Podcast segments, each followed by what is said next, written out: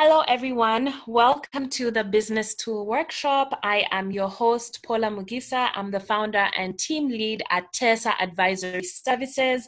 We are continuing with our very exciting series of Tessa interviews.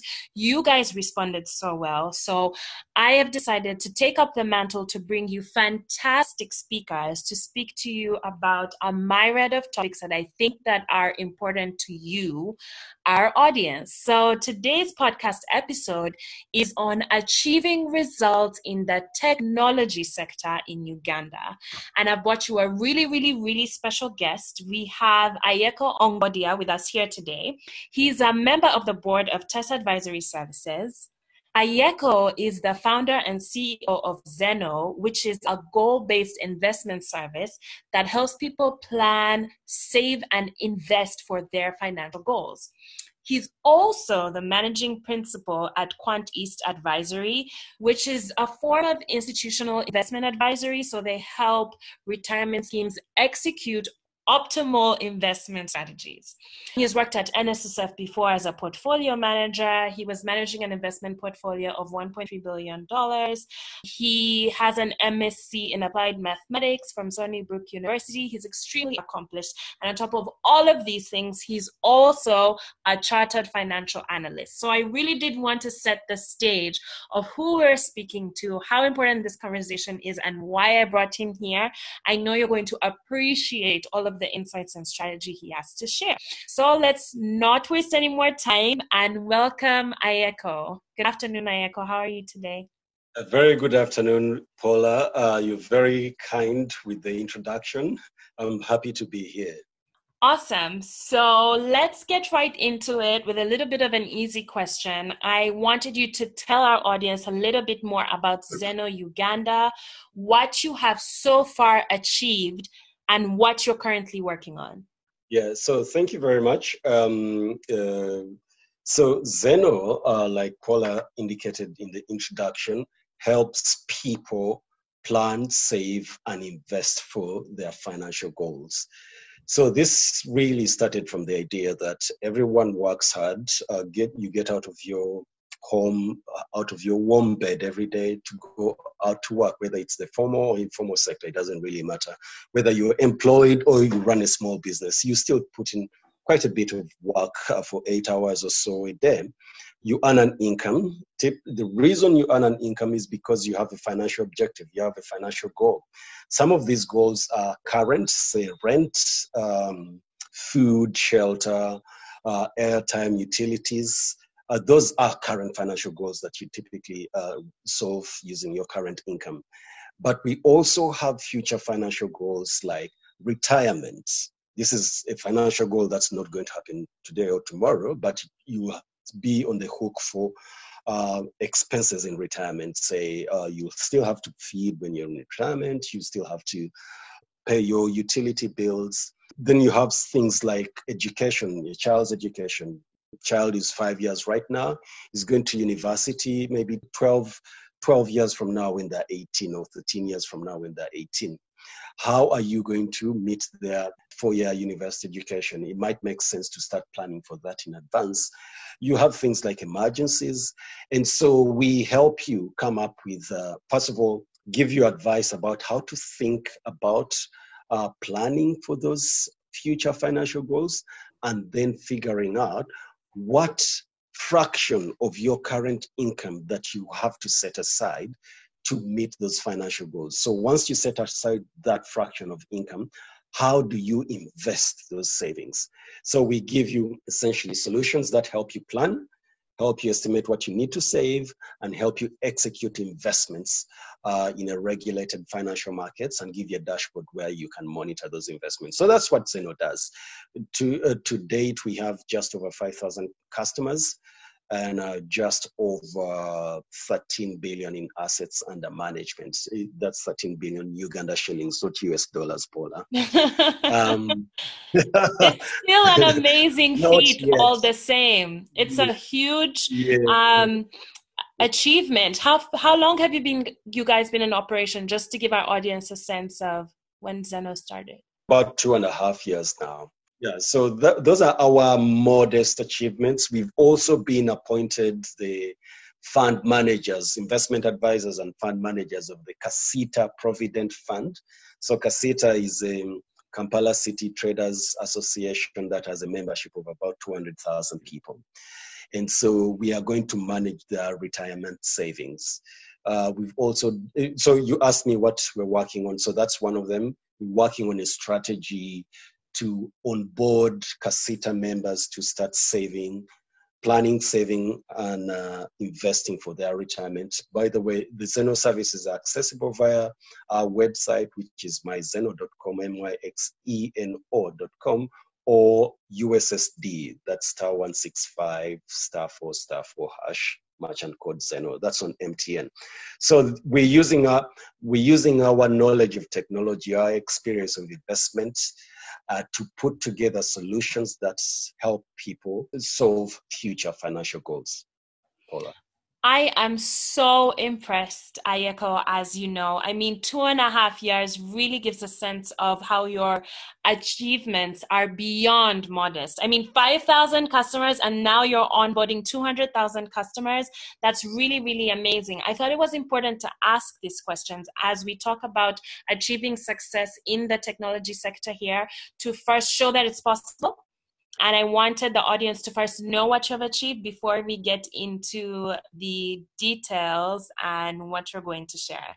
Yeah, so it's hard for a lot of Ugandan entrepreneurs in this technology industry to achieve success for multiple reasons, especially in the beginning. And so I wanted to ask about your start 2.5 years ago, and how you did things differently in a way that has contributed to all of the success we're talking about early on. Yeah, so that's an interesting question. It's a quite detailed answer as well that we would have, but I'm going to give it a try in a minute or so. So it started with the customer, of course. Previously, in my prior life, I used to manage an investment portfolio that was maybe at that time, maybe 4.5 trillion Uganda shillings at that time. That's about $1.3 billion. Investing retirement funds for everyone who's saving in Uganda. But also, then some madness came into my head that go and do a PhD, which I started but didn't finish. So sorry there. But while doing that, I was advising smaller retirement schemes as well.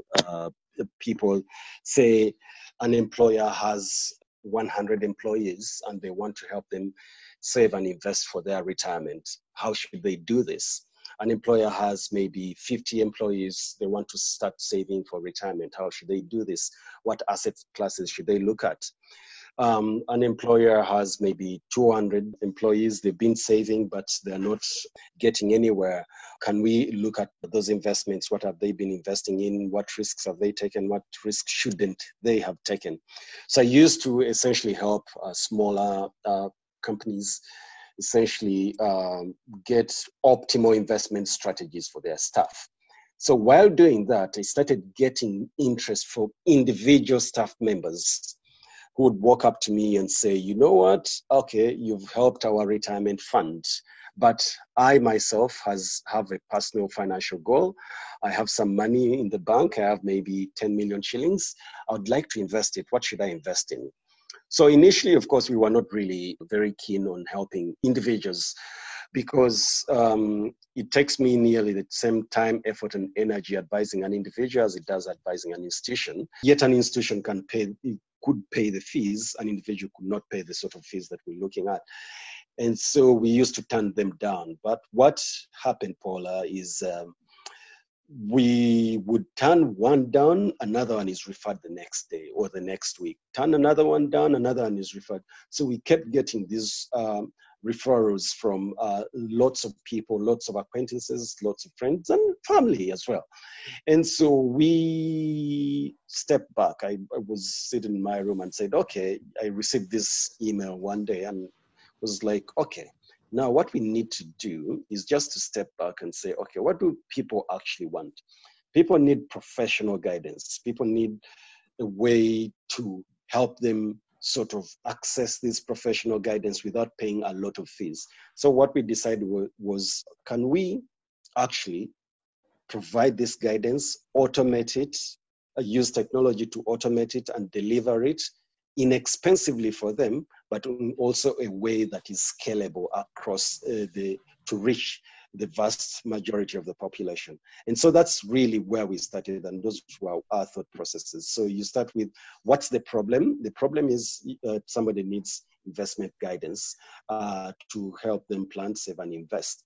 Okay, how often do they need this guidance? Nearly every month, for people that earn monthly salaries. Nearly every month that you earn, you have some money that you're going to spend for your monthly expenses, but you have some savings that you put aside. Those savings should be put to work. So frequency is monthly. How are people currently solving this problem? People are solving it by buying a piece of land, or saving it in a bank account, or saving it with a nigina. Paula, are you familiar with a nigina? I'm actually not. Nigina is a small savings group. It's there's 5 friends, they save this week. All the savings go to one person, then the next week all the savings go to another person, and you wait your time. I see. So for people below Kampala Road, that's a nigina. So people were saving. So you could see this latent intent, but the way they were saving and investing was very, very crude. So we decided to say, okay, how do we help people plan?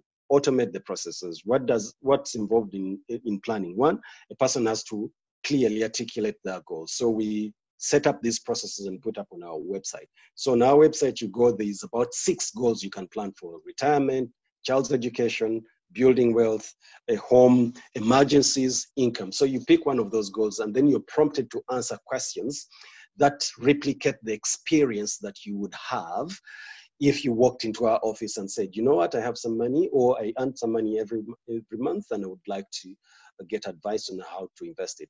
So we essentially automated that entire process, so that when you go to the website, pick a goal, answer the questions, at the end of it, you get a recommended investment plan. So that's how we thought about this. We prototyped it, ran a pilot, sent it out to about 600 people and attached a survey and got responses. Of course, not all 600 were nice enough to respond, but 240 were nice enough to respond of the 600, and 94% of the 240 that responded said this is something that they would use immediately if it was available. Paula, the rest is history. What an amazing story. What an insightful story as well. I was taking so many notes as you were speaking. I know some of this story, but I still learn so much even hearing from you. But before we move on, just to extract some things for our audience that they can apply no matter what business they have or they're going to start. I like how in the story you're talking about the individuals coming to you over and over and over and being referred to you and your team to advise them on financial investment and planning and all of these things, even if you are serving a different group. I think sometimes what I want our audience to appreciate is even before you are keenly aware of it, or even if you're aware, even if you're clear on how you're going to serve a specific group, demand can come to you. Demand can come to you for skills you're using to achieve results wherever you are. And so I always ask our audience and the entrepreneurs that we're working with to really understand what their thing is, which is a light way of saying, what are your skills, what are your passions, what are your interests, and what results are you achieving where you are? Because there's a huge opportunity to monetize that. Then you take us to the part of the cost of serving. So you made a comparison on the energy, time, and all of that that's involved in serving an institutional client rather than an individual one, and how you leverage technology, automated processes to serve more and have more impact while still replicating the physical experience that any customer would have by, walking into your office or in a traditional office. So I think that's really, really important. You've already highlighted so many key things and key insights, and one is leveraging technology, which this episode is about. I think that's really, really important. Also, the last thing is how you mentioned a prototype. So like a minimal viable solution that I know that you guys keep on improving, that I want to put into my audience's minds, that they need to keep on improving, and that they can start with that, and they can start with their low-hanging fruit, like the 600 people you emailed, and then the 240 who responded, 90% of which were customers, and then, like you said, the rest is history. So really wanted people to pick up on those strategies to implement in their own venture. So thank you so much, Aeko, for that.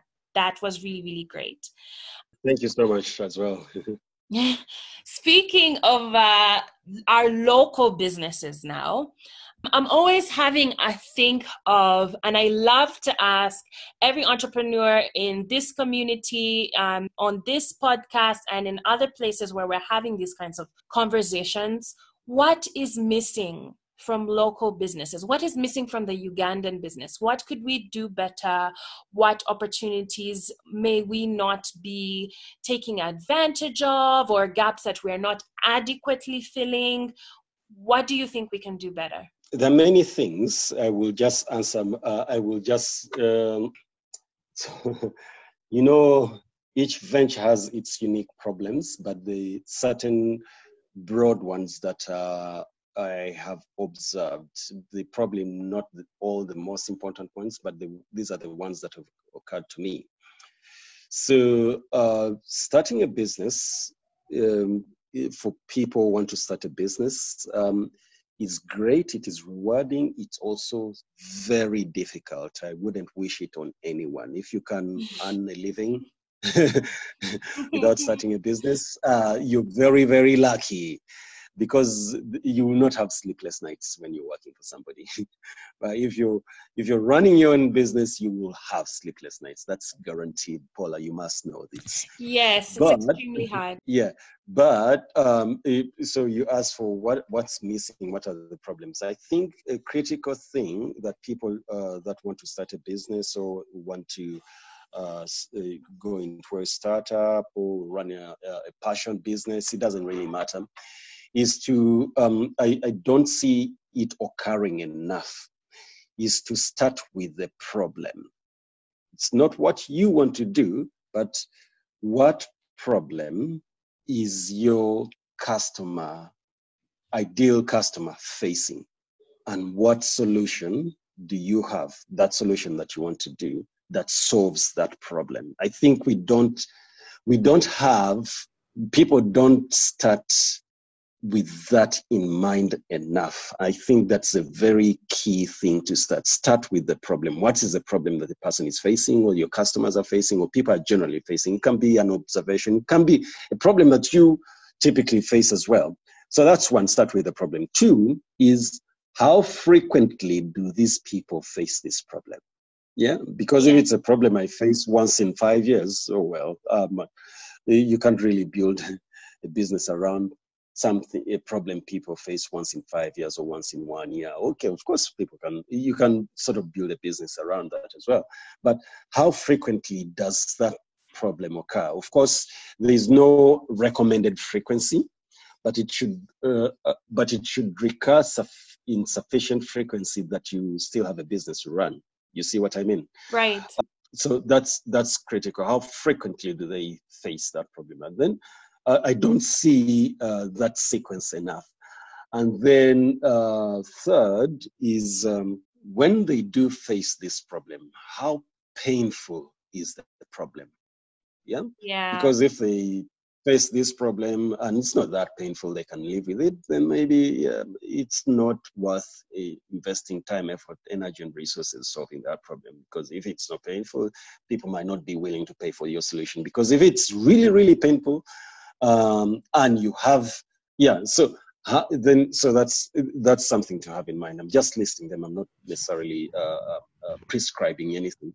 So I don't see that occurring enough, that sort of analysis, that sort of methodical processing of, you start with what's the problem, how frequently does it occur, how painful is it, and then fourth is, how well does your solution offer relieve the customer of that problem? Does it improve things by twice, 10 times?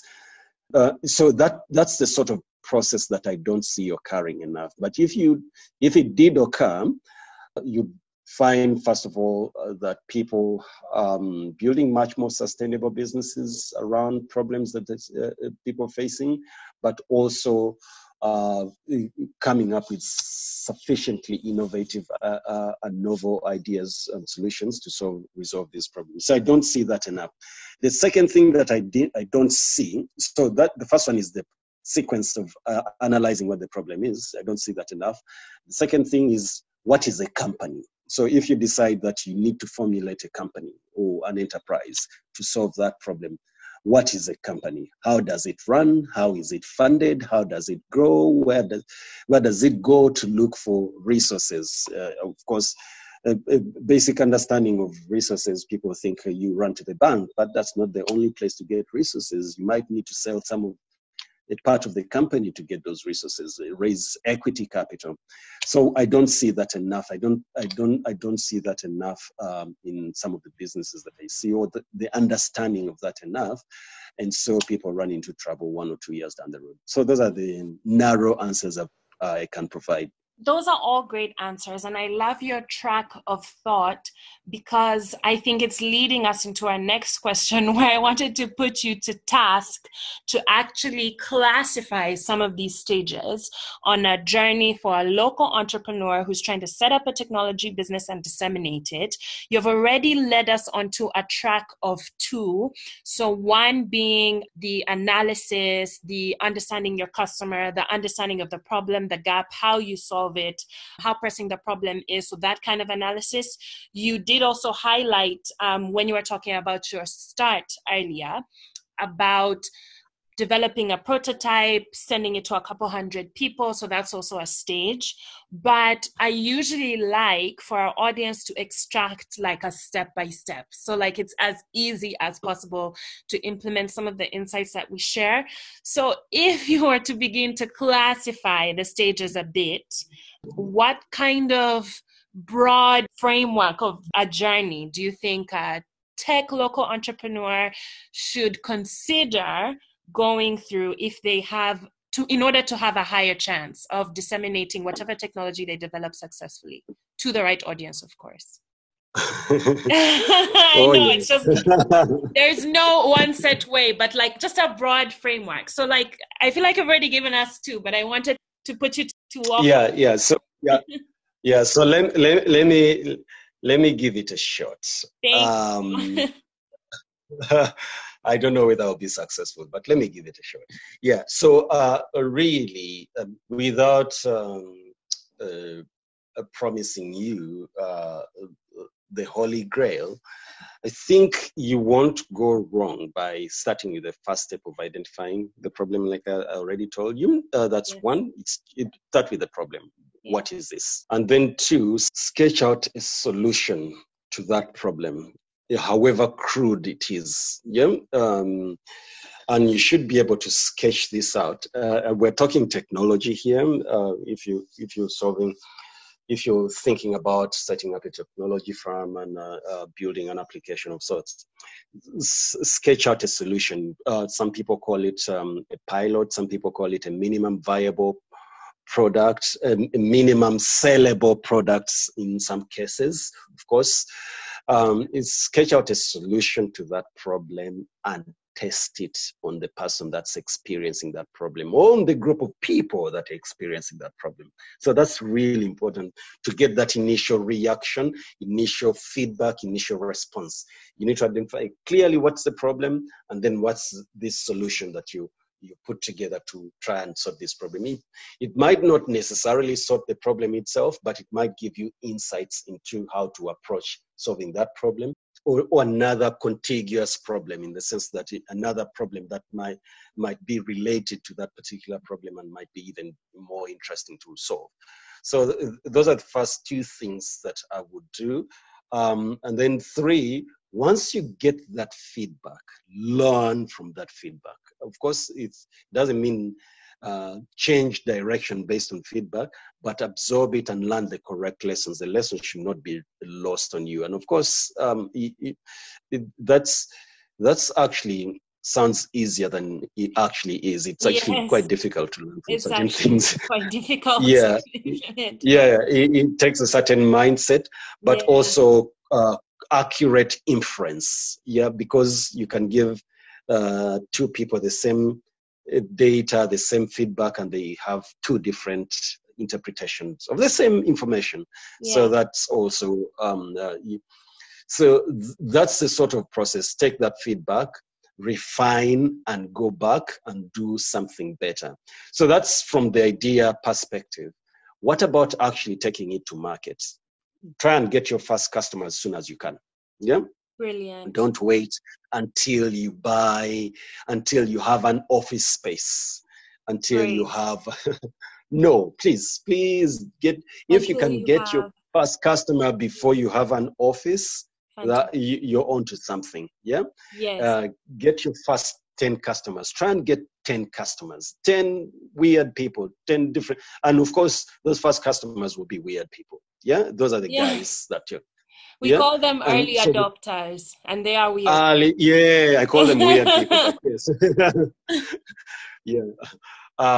Those 10 early adopters, that's the more charitable reference.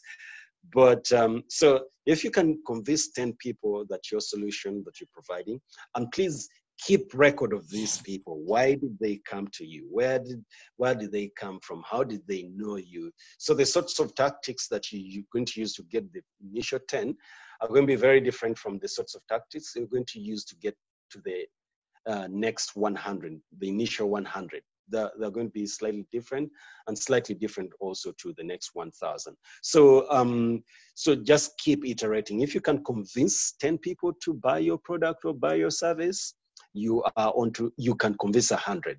If you can get to 100, you can get to 1,000. If you can get to 1,000, you can get to 10,000. Yeah, I agree with you. I love this. It's extremely useful. It's not so far from what we share with our audience. I actually tell them to heavily deploy the low-hanging fruit strategy in their first year or few years of operation. And I tell them to make a list of 50 to 200 friends, colleagues, people they went to school with, partners, whoever, anyone who they feel fits their target audience, sell to those people early on, start to make revenue, even as a funding strategy for the early days to get income to reinvest back into all sorts of things that you'll need to successfully operate and disseminate. So I love this.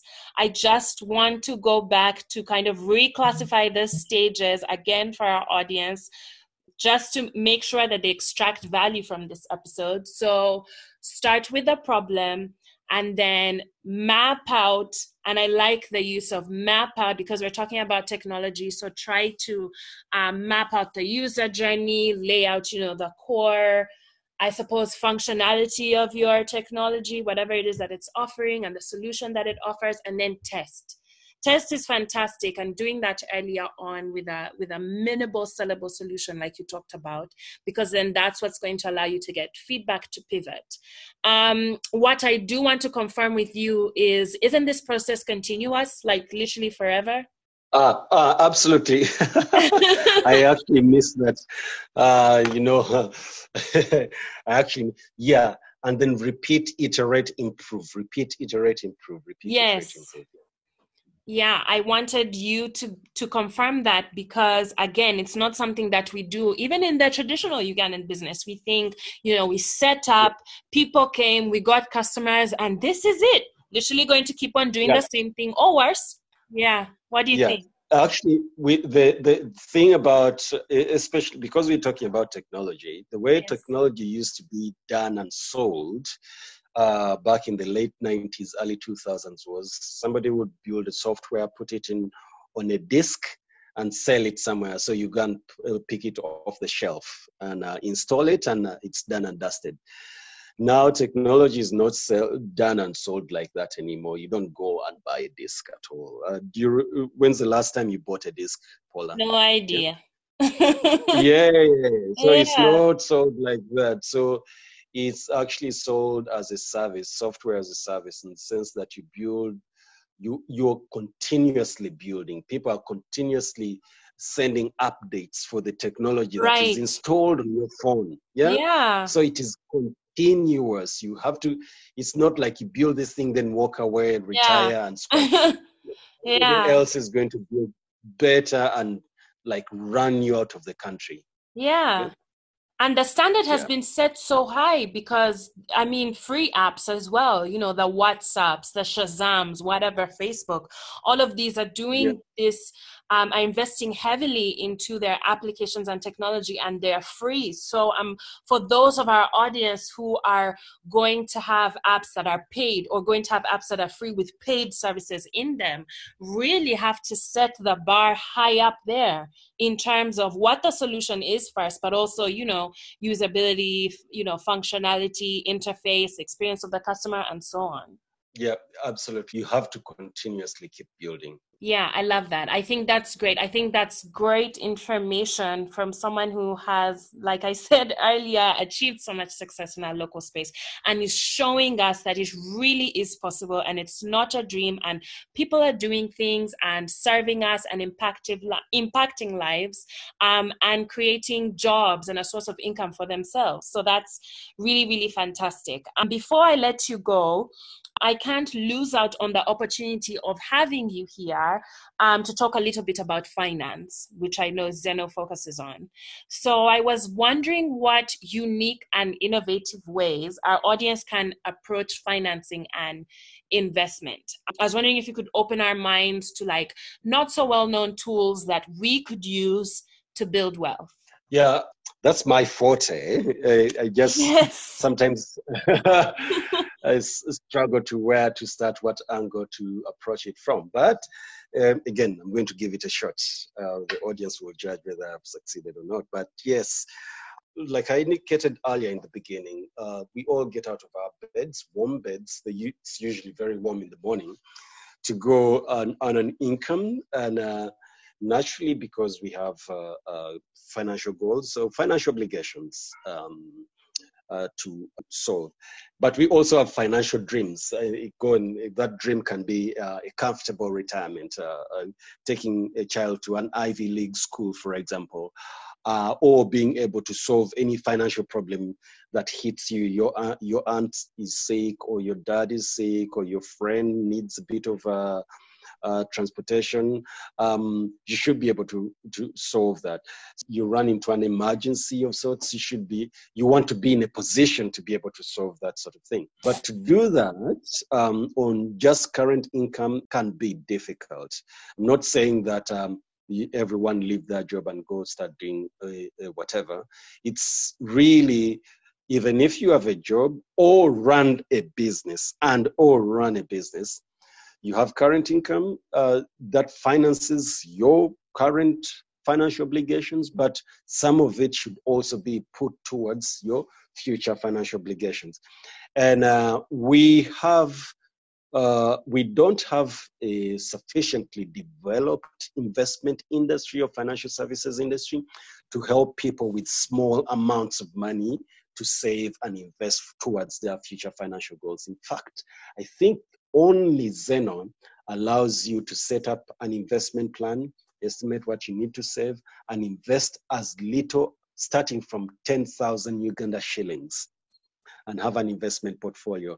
You can do that on your USSD, MTN USSD *165, or you can do it on our website. But that is one. Setting up an investment account is so important. An investment account is not a current account. It's not a savings account. It's an investment account. It's an account where you put your money to work. And so, and also making that distinction that as a person who earns some money, you should have a current account, you should have a savings account, you should have an investment account as well. The latter, it hasn't been enlightened. We grow up not knowing that there's something called investment or even an investment account. And so I would want you to set up an investment account. XENO is one of the companies, probably the best one, not the only one. And also when you're setting up an investment account, set up an investment account with a licensed institution, licensed and regulated by the Capital Markets Authority. In fact, very important. Anyone telling you yeah, anyone telling you about investment, advising you, giving you investment advice, they should be licensed and regulated by the Capital Markets Authority, because they're dealing with your money. This is your retirement money. This is your child's education money. You can't just trust anyone that walks up to you on the street that they have this deal. So that's really important. But just get into the culture of, first, of course, the culture of earning money. That's important, whether employed or self-employed or both. But two, putting aside some money. That's really, really, really important. But we typically emphasize that put aside that money with a purpose. I think only XENO gives you those tools that help you define that purpose and then estimates for you what you need to put away to reach that specific purpose. But putting aside money, that is saving, is not sufficient. You need to invest that. Again, you can set up an investment account with any of the investment managers in Uganda. There are several of them. You can go to the CMA website. You more than likely find that the best of them is us, XENO. Thank you. I believe that. I think the best is XENO. I have an account with XENO. I think my audience is convinced. I love the idea of setting up an investment account with as little as 10,000 shillings, because I think it's the beginning of developing a mindset and a culture in all of us to begin to invest. And when you see how that 10,000 shillings work, then you're more willing to put 50 and so on and so forth. So how can our audience find out more about XENO Uganda? I know you mentioned your website. Where else can they find out more about XENO Uganda? What should they do when they get there to begin to engage with setting up an investment account? How easy it is? How quick is it? Also, where can they find you in case they have follow-up questions or they want to follow your activities? Where might they do that? Yeah, so several places. Thank you, Paula. One, so the first one is our website, which has the most information. That's myxeno.com, myzeno.com. Or you can just Google XENO Investment Uganda. You will find it. The second one, of course, is our office for those people that don't worry about COVID-19. But I would encourage everyone to go onto our website or reach us through all our electronic channels. So we have social media assets. We are on Facebook, we are on Twitter, and we are on LinkedIn. So as XENO Uganda, that's XENO Uganda. So we share daily investment advice every single day. So please follow us. We will tell you about how to invest for retirement, how to invest for a child's education, emergencies, income. We'll tell you all sorts of things. And also things not to invest in. That's really, really important. What risks not to take and what risks to take. So those are key places you can find us at. We also have telephone and WhatsApp lines available, but once you connect with us on Twitter, Facebook, or LinkedIn, we shall be able to connect with you.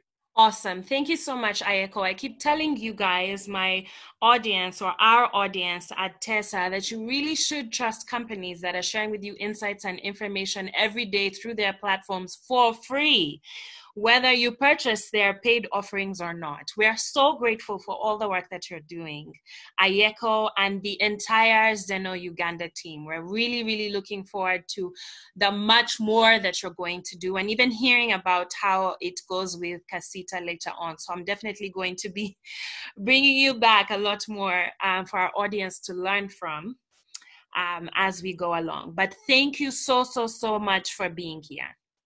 All right. Thank you so much for hosting me. Have an excellent, excellent afternoon.